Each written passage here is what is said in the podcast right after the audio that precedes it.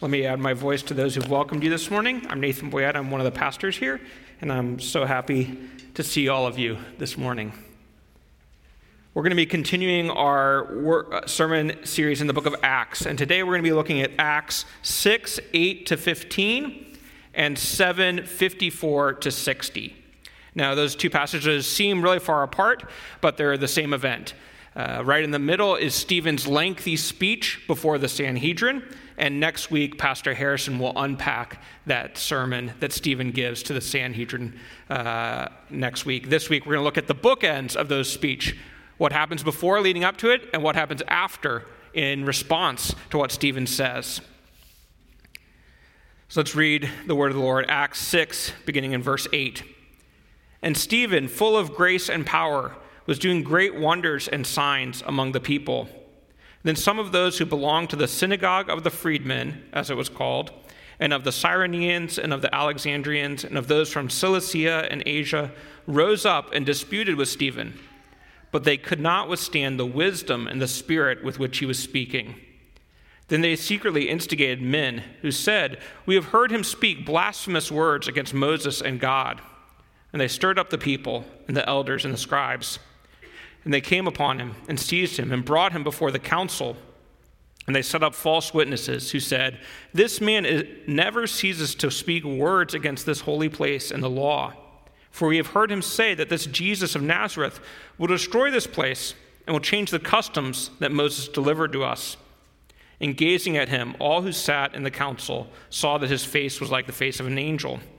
And then Stephen has a moment to speak to the entire council, and we see the result in 7, verse 54, where after hearing he, his words, it reads Now, when they heard these things, they were enraged, and they ground their teeth at him.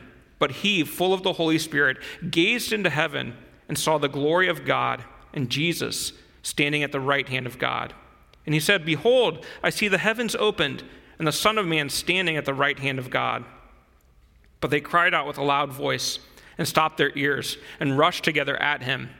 Then they cast him out of the city and stoned him. And the witnesses laid down their garments at the feet of a young man named Saul. And as they were stoning Stephen, he called out, Lord Jesus, receive my spirit. And falling to his knees, he cried out with a loud voice, Lord, do not hold this sin against them. And when he had said this, he fell asleep. Thanks be to the Lord. Let's pray. Father God, we thank you for your word. We thank you that in every time and place, you use it to encourage and strengthen your people. We pray, please speak through it now to each one of us. Holy Spirit, you are present here. We welcome you and pray that you would speak to us and encourage and challenge our hearts. We pray this in Jesus' name. Amen. A major theme of the book of Acts is the work of the Spirit in the advancement of God's kingdom. Acts models how the Christian life should be lived out by imperfect men and women in reliance on the Holy Spirit. And in our passage today, we see that demonstrated in the account of Stephen and how Stephen lives and acts. We see this in a couple of places. Last week, when Harrison spoke about how the apostles chose the different deacons, we heard in 6, verse 5, how the apostles chose Stephen because he was a man full of faith and full of the Holy Spirit. And in the rest of the verses of chapter 6, we see Stephen, full of the Holy Spirit, boldly proclaiming the gospel to all that will hear. And so we see him full of grace and power, doing wonders and signs by the power of the Holy Spirit. And then, as a result of his proclamation of the gospel, different Jewish leaders want to dispute and argue with him. And he is so full of the Spirit and wisdom that they cannot stand against him in argument. The result is he's brought before the council and he proclaims the gospel boldly, and they attack him. And we see at the moment of his death in 755 how it says, Stephen, full of the Holy Spirit, gazed into heaven and saw the glory of God. Stephen was filled with the Holy Spirit. Here's a perfect example of what we looked at earlier in the book of Acts. He was filled with the Holy Spirit, and so he lived a radical, unashamed life for Jesus. Left to his own devices, Stephen could not have been so radical, so unashamedly for Jesus. Left to our own devices, we will not live radically different from the world that we find ourselves in. We need God's help to do that. And God has graciously given us his Holy Spirit so that we can live the radical, unashamed life that he calls each one of us to live. Jerry Bridges calls this dependent responsibility. He writes, We are 100% responsible for the pursuit of holiness, but at the same time, we are 100% dependent upon the Holy Spirit to enable us in that pursuit. The pursuit of holiness is not a pull yourself up by your own bootstraps approach to the Christian life. It's not a you can do it all on your own type of life. Rather, we could compare the Christian life to that of a kite. Anybody who's gone and fly, flown a kite knows that if you don't have the string which attaches the kite to the ground, or if you don't have some good, strong wind, the kite's not going anywhere. You need both. You need a taut string anchoring the kite to the ground. Without any string, the kite will fly radically out of control and crash into the ground and be broken. Without the wind, the kite won't even take off. In the same manner, the Christian life needs the fresh, empowering wind of the Holy Spirit and our active participation in order to really fly. Without either without one of the, the two, the Christian life doesn't happen. But sin makes living this life of dependent responsibility incredibly difficult. The world stands in opposition to God in his way. So we have sin on the outside. In our passage, the leading religious and cultural influences of the day opposed Stephen. They were angered by his proclamation of the gospel. They were sinfully opposed to God's way. The early Christians' message was radically countercultural. First century life was in Jerusalem was revolved around the temple, the Jewish law, and the Jewish religion. The message of the gospel of Jesus pushed into each one of those pillars of first century life. So there was sin on the outside, but there was sin also. We each one of us has sinful opposition on the inside, sin in our own lives. So we have to struggle through dependent responsibility to live the life that Jesus calls us to live. But we see today in our passage a big idea that because King Jesus has given his people his Holy Spirit, we should live our lives unashamedly, radically for him. Let me say that again. Because King Jesus has given his people the Holy Spirit, we should live our lives unashamedly, radically for him. And we see this demonstrated in three ways in Stephen's life Stephen proclaiming Jesus, Stephen loving his enemies, and Stephen trusting the Lord. So let's look first. First, proclaiming Jesus. The first way we see Stephen living radically, unashamedly for Jesus is by gospel proclamation. In chapter 6, verse 8, we see that Stephen is full of grace and power, doing great wonders and signs among the people. In our previous studies of Acts, we've noted how these signs and wonders that are being done always accompanied gospel proclamation. The signs and wonders were never the goal. The goal was for the signs and wonders to be done so that the message that the people were proclaiming was affirmed. So the signs and wonders accompanied gospel proclamation. And we see that as in verse 9, we read, Some of those who belonged to the synagogue of the freedmen rose up and disputed with Stephen. They didn't like what he was saying, they didn't like what he was saying about Jesus, the Savior. And so they rose up and they had an argument with him. Most likely, they had a debate where people gathered together and argued with Stephen and they listened. But they cannot withstand the wisdom and spirit with which he is speaking. And so, as a result, they create false witnesses. They instigate the whole entire Jewish culture against him so that the council, the leading governmental body of the day, gets him and brings him before them, and the people who dispute with him get false witnesses who twist his message, twist it so that it says, This man never ceases to speak words against this holy place and the law. If we've heard him say that this Jesus of Nazareth will destroy this place, and will change the customs that Moses delivered to us.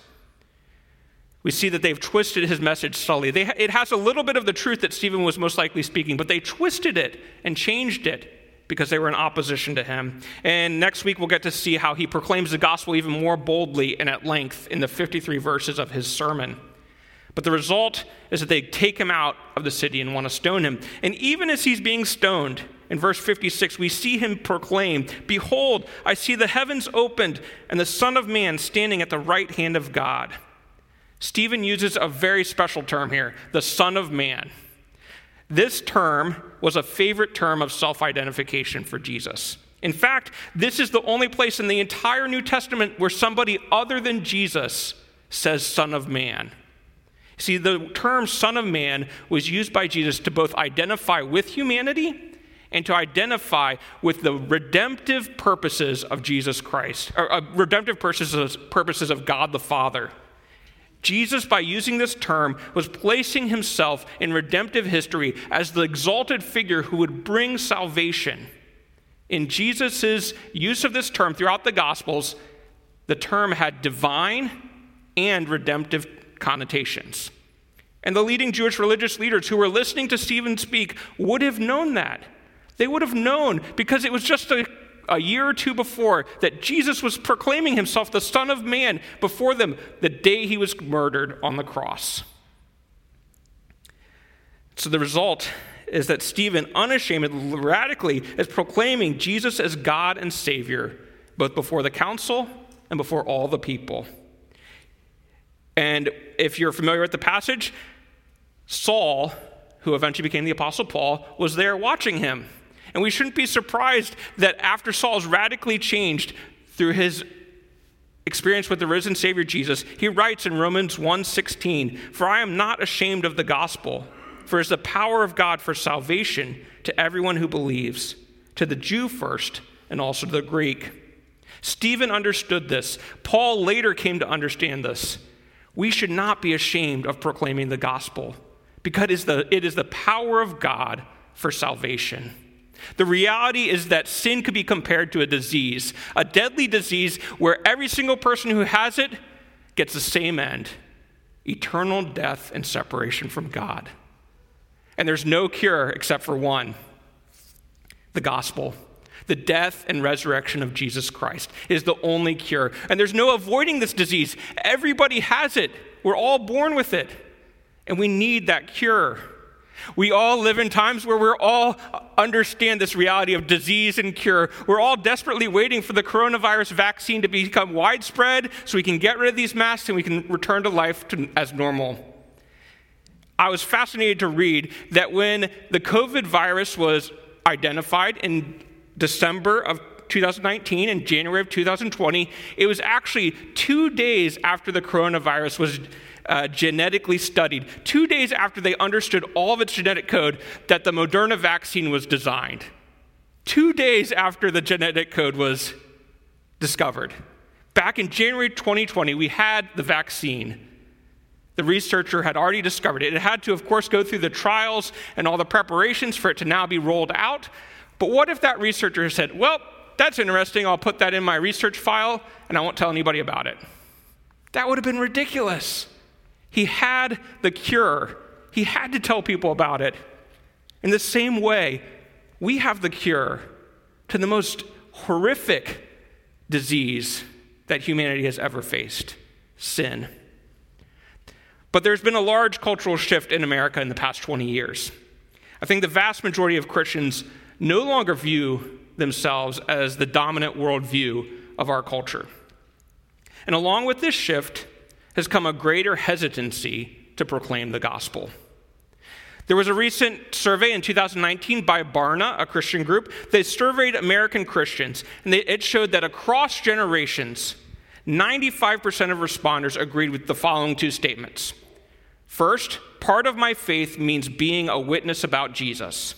Second, the best thing that could ever happen to someone is for them to come to know Jesus.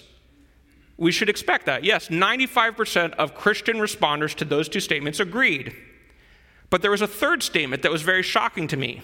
The statement was it is wrong to share one's personal beliefs with someone of a different faith in hopes that they will one day share the same faith.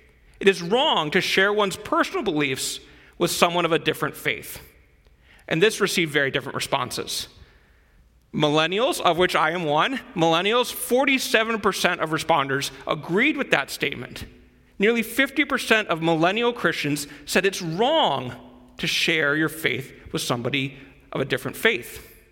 And 20% of every other generational group, from Gen X all the way up to baby boomers and on, agreed with that statement. That is a huge shift from even 20 years ago. So many American Christians struggle with the tension that they are commanded to share their faith, but it's wrong to want to tell other people of different points of view about Christianity. Scott Sauls, a pastor, in his book A Gentle Answer, writes how in Western culture, Christians have, are no longer viewed as with favor as friends, but they're actually now increasingly being viewed as enemies by the dominant culture. He says that this shift is due to three reasons. First, a view among society that Christians are hypocrites. Second, many in society see Christians repeatedly conflating Christianity with partisan politics. And third, many outside the Christian faith view Christians as lacking humility, approachability, and empathy. These are things that surveys have identified people that are outside of Christianity think of us. This radical shift has caused us as Christians to be hesitant to speak about the life changing, life saving gospel that we believe and have. A good development in the past 20, 30 years is that Christians are more active in deeds of mercy and speaking out about societal issues and justice than ever before. And we should be active in deeds of mercy. We should be advocating for justice and reform. But we must continue to proclaim the wonderful gospel of salvation. The hope that we as Christians possess is unlike anything else that this world has to offer. Another pastor, Michael Horton, wrote in a recent article on the Gospel Coalition, he wrote, The good news is not moral improvement or a Christian society or any political system. No, the good news is the announcement that in his incarnation, obedient life, sacrificial death, and resurrection, Jesus Christ has accomplished redemption from sin, death, and hell, and has reconciled sinners with God. This is the good news that we need to proclaim. This is what we need to be active in talking with our neighbors, our coworkers, and our friends about. I think one of the largest reasons that Christians do not speak of, about the gospel with others is fear. We're afraid of what people are going to think of us. We're afraid of the relationships that are going to be broken. We're afraid that people are going to judge us and want nothing to do with us. Too often, that does happen, but it's because Christians have shared the gospel in a confrontational manner, or we've shared the gospel with people that we don't actually have relationships with. That's the first thing we do with them. So, of course, they don't want to hear anything from us. Another reason that we don't share the gospel is that we don't know any non Christians. We only exist in this bubble where we only know people who think the same as us. So we don't go out and do what Jesus has commanded us to do. So, what do we do? I've got three P's for you pray, prepare, and practice. Pray. First, pray. Pray for the people in your life. Pray that God would bring non Christians into your life. Pray for your neighbors, your coworkers, your family who might not know Jesus, and your friends. Pray for them. Pray that, as Fred talked about, pray for them that God would prepare them and provide opportunities for you to talk with them about this life giving hope. Second, prepare. Prepare by developing relationships with non Christians. Prepare by going over to your neighbor and saying, hey, I just want to introduce myself. Hey, I brought you these cookies. Hey, I'd love for you to come over for a barbecue. Maybe not now because it's kind of cold, but when it's spring, hey, let's go do something fun together. Prepare by developing relationships with people so that when God provides you an opportunity to share the gospel, you have that relationship in which they will want to listen to you. And prepare by becoming the person that they will want to listen to. Prepare by showing, developing yourself humility. Prepare by developing in yourself approachability, empathy. Are we the type of people that somebody will want to listen to? So prepare by developing relationships and developing character. And practice. Practice preaching the gospel. Practice proclaiming it. Sometimes we don't know the words to speak, we're not ready to share it. But the wonderful, awesome reality is that the gospel is not just for non Christians the gospel is for Christians as well. Because one of the primary ways that God uses, that God grows and develops us, is through the gospel. As we proclaim the gospel to ourselves every day, we will grow in the holiness that God desires for us, and we will be prepared to talk to other people about Christianity. If you don't know how to practice that, please, there's so many different methods of sharing the gospel. I encourage you to find one that works for you and proclaim the gospel to yourself on a daily, weekly basis. Okay, we got a book because I'm going a little longer. The second way we see Stephen living radically, unashamedly for Jesus is how he loves his enemies, just as Jesus loved his enemies. In chapter 7, verse 60, we see that as Stephen is being stoned, he falls to his knees and he cries out with a loud voice, Lord, do not hold this sin against them.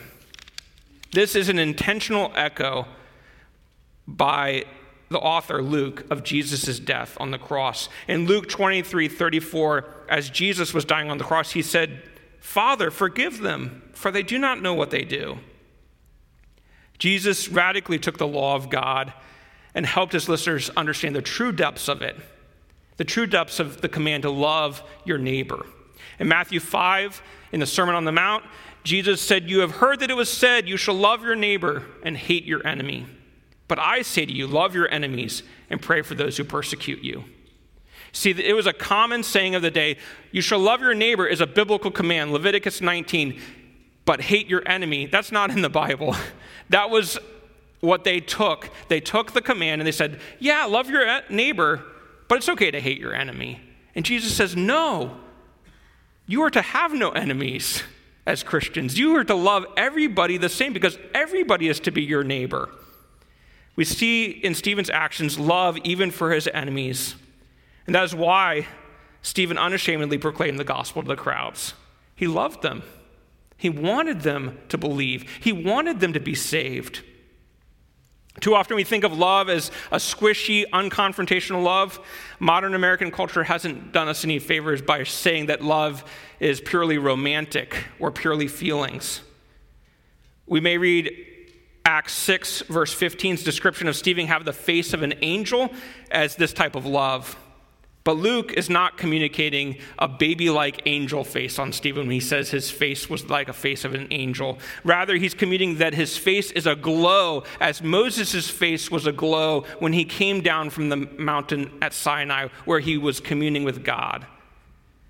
Stephen's words in his speech may not have seemed very loving. We're going to see that next week. But he calls the people who are listening stiff necked uncircumcised. He said that they personally killed Jesus. His speech probably didn't seem loving to the people who heard it. Love doesn't just make people comfortable, it doesn't just tell people what they want to hear, it tells them what they need to hear. It tells them the truth, and sometimes the truth hurts. So we need to have love and truth. So, as we live in reliance on the Holy Spirit, which King Jesus has given us, we will love our neighbor and even those who consider themselves our enemies. But will not be a love that merely makes others comfortable. It will be a love that is relentlessly for the good of the other person. Do we love our enemies in the same manner that Stephen did? Do we love the people who consider us their enemies in the same manner? John 15 in his last night with the disciples, Jesus said, This is my commandment, that you love one another as I have loved you. And John, who was there listening to that later, wrote to the whole church and said that people will know you are the children of God because of your love. Our modern American society is more divided than ever.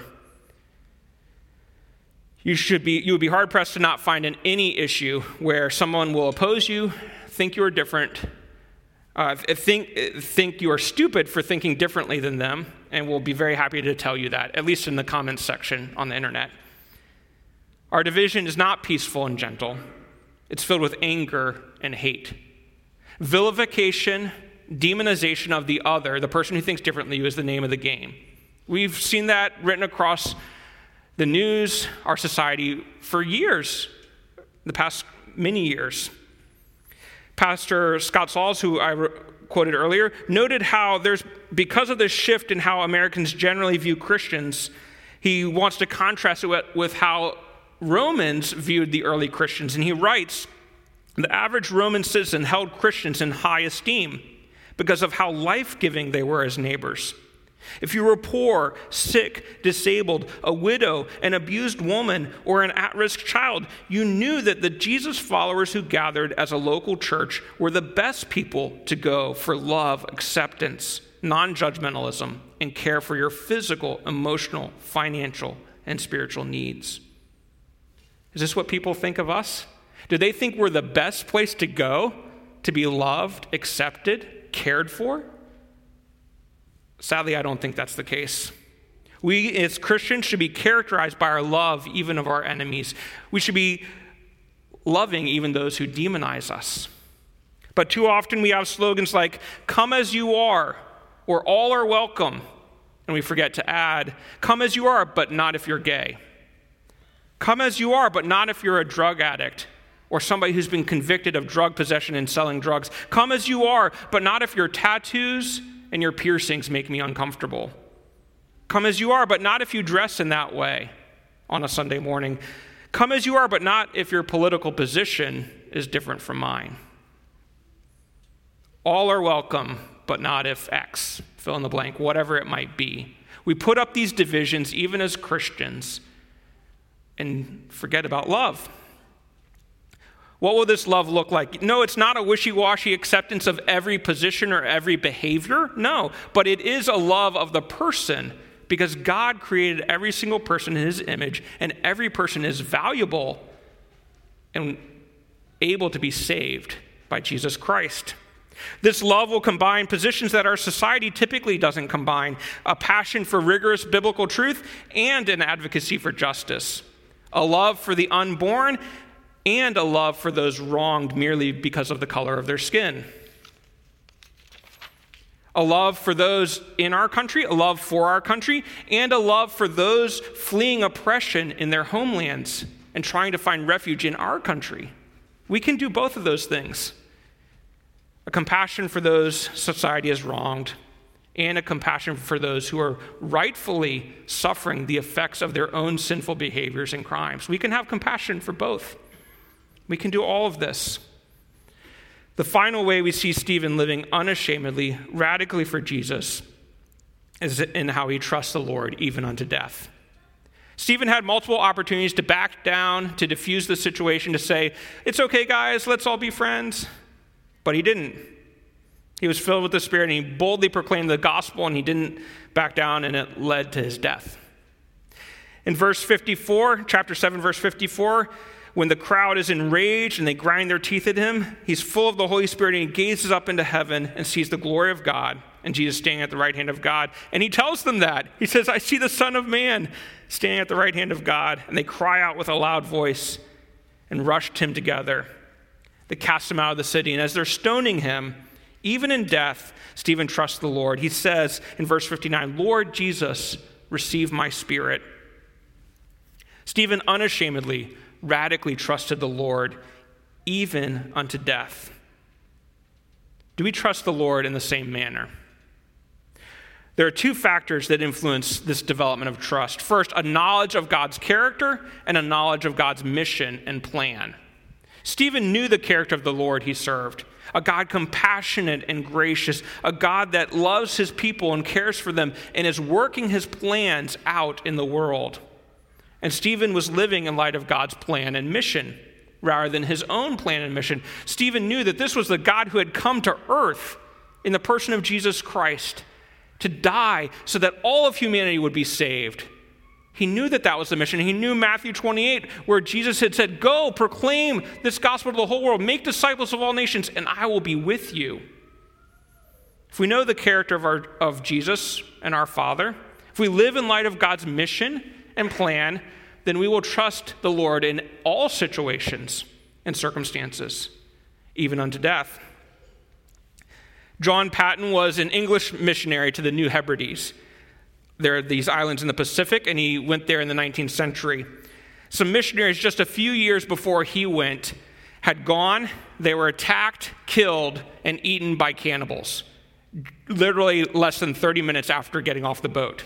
And John Paton was like, I'm going to go with my young wife to this island. And as Paton and his wife were preparing to go, a respected elder from his church said, John, don't go, you'll be eaten by cannibals. And Paton respond, Mr. Dixon, you are advanced in years now. If you didn't pick that up, that's him saying, Mr. Dixon, you're, you're getting kind of old. You're advanced in years now, and your own prospect, your own body, is soon to be laid in the grave, there to be eaten by worms. I confess to you that if I can but live and die serving and honoring the Lord Jesus, it makes no difference to me whether I'm eaten by cannibals or eaten by worms. I mean, that's got to be one of the best comebacks of all time. But Mr. Dixon, he says, it doesn't matter to me because I'm going to die regardless. Eventually, I'm going to die. And after I, I'm dead, maybe I'll be eaten by cannibals, maybe I'll be eaten by words. Somebody's going to eat me. But I want to live my life proclaiming Jesus, serving and honoring him. And so I'm going to be concerned with my life, not my death. I'm going to be concerned with my life, not what happens to me on this earth, to my physical tent, my physical body. God's mission is the salvation and complete restoration of creation to his original good purposes. This mission will at times be in opposition to our expectations, to our plans, to our priorities. And when that happens, we should let God's plan, God's priorities win. 2020 was not what any of us wanted. I seriously doubt anybody here back in January 2020 was writing out their New Year's resolutions, was like, yeah, I want to be in lockdown for a couple months. I want to do this. No, none of us wanted what happened this year, I'm sure. But it's what God gave us. And in His good, merciful purpose, 2020 was what each one of us needed and He's going to use it in our lives in ways for the next decade that we don't even know yet. Romans 5 points us to how difficulty, suffering, produces hope and character. Listen as I read this. In Romans 5, verse 3, Paul writes, We rejoice in our sufferings, knowing that suffering produces endurance, and endurance produces character, and character produces hope. And hope does not put us to shame because God's love has been poured into our hearts through the Holy Spirit who has been given to us. Character, trust in the Lord, hope in God is developed through suffering, through difficult experiences. Too often, we want to short circuit the process. We want the character, we want the trust, we want the hope, but I don't want the suffering that produces it. I don't want the difficulty that I have to go through for God to develop those things in me. Each of us ha- often has a script for how we want our lives to go. We each have a wonderful plan for our lives. And when God goes off our script, we get disappointed and angry. But God has a script, a script that sees each one of you saved into his family as a beloved daughter in God, that sees you growing in holiness, that sees you taking part in his mission. What do we do when we realize that our script, our plan and mission is different than God's. Well, we should confess and repent. We should pray for God to produce trust in our hearts. We should pray for God to help us to want that character, that development process He's taking us through. We should also go to the place where His script is clearly written out, His Word. As individuals and as families, we desperately need God's Word all of the time in normal times and in times like this past year. But the reality is that we live in a fallen world where instability is normal, suffering is normal. Nothing is permanent and stable in this world except God's Word. And so we need to go to it daily, weekly. But sadly, that's not what many in America do. A study by the American Bible Study, which they do every year, called the, uh, the, the Bible Survey showed that in 2020, day, daily Bible reading declined compared to 2019. This study showed that adult Christians in America, the percent that read the Bible daily dropped to only 9% of responders. 9% of responders said, I read my Bible on a daily basis. The vast majority, the only time they engage with the Bible is on Sunday morning here. This can't be the only time we engage with God's word. This can't be the only time we're singing worship songs and praying. You need a rich devotional life so that you know God's script and you're ready in those difficult times. Okay, we're going to conclude now. Thank you for your patience. Because King Jesus has given his people the Holy Spirit, we should live our lives unashamedly, radically for him. And we saw that as Stephen proclaimed Jesus, as he loved his enemies, and as he trusted the Lord even unto death, Stephen lived that radical, unashamed life. And we might think, how can I possibly do that? I can't be like Stephen. And we can't. I can't, not left to my own devices. But we see that Stephen couldn't have done that on his own either. But we see in the text hints of how he could by the power of the Holy Spirit and the power of King Jesus. We see in verse 55, as Stephen is being dragged away to be stoned, he sees the heavens open and the Son of Man standing at the right hand of God. Stephen was able to live radically, unashamedly on God's mission because he knew Jesus was in control. He knew that Jesus was king over the whole universe.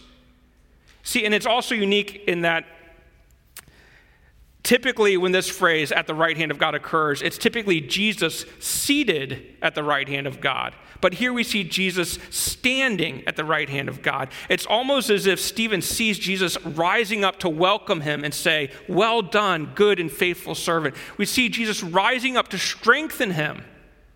And it's the same for each one of us. Jesus is seated, sometimes standing, strengthening each one of us in our daily Christian life. Finally, the last hint we see in verse 60, where Stephen dies, Luke says he fell asleep. Is this just Luke being like, well, I can't talk about people dying. It might kind of offend people's sensibilities. No, he talked about Ananias and Sapphira dying just a couple chapters earlier. He said he fell asleep because this was a common early Christian way of saying death is but a moment. Death is us falling asleep before we will rise to new life and our true lives will begin again. That's the hope that we have. That's why we know that we can live this life unashamedly, radically for Jesus, because we have a great and future hope that we are waiting for. Let's pray. Lord Jesus, we thank you that you are the King, seated on his throne, that you sometimes arise to give us power and strengthen us through your Holy Spirit. Lord God, we pray that you would help us as we face difficult times, as we face individual personal suffering. Help us to live in light of the fact that you have given us your Holy Spirit and we can live our lives unashamedly, radically for you. Lord, help us in this time to be devoted to you. And as we stumble, as we fall, we thank you that you forgive us, that you have graciously died for us that we might be forgiven. And as we seek to live our lives for you, you will strengthen us and encourage us. Pray this week as we go out, help us to live for you. We pray this in Jesus' name. Amen.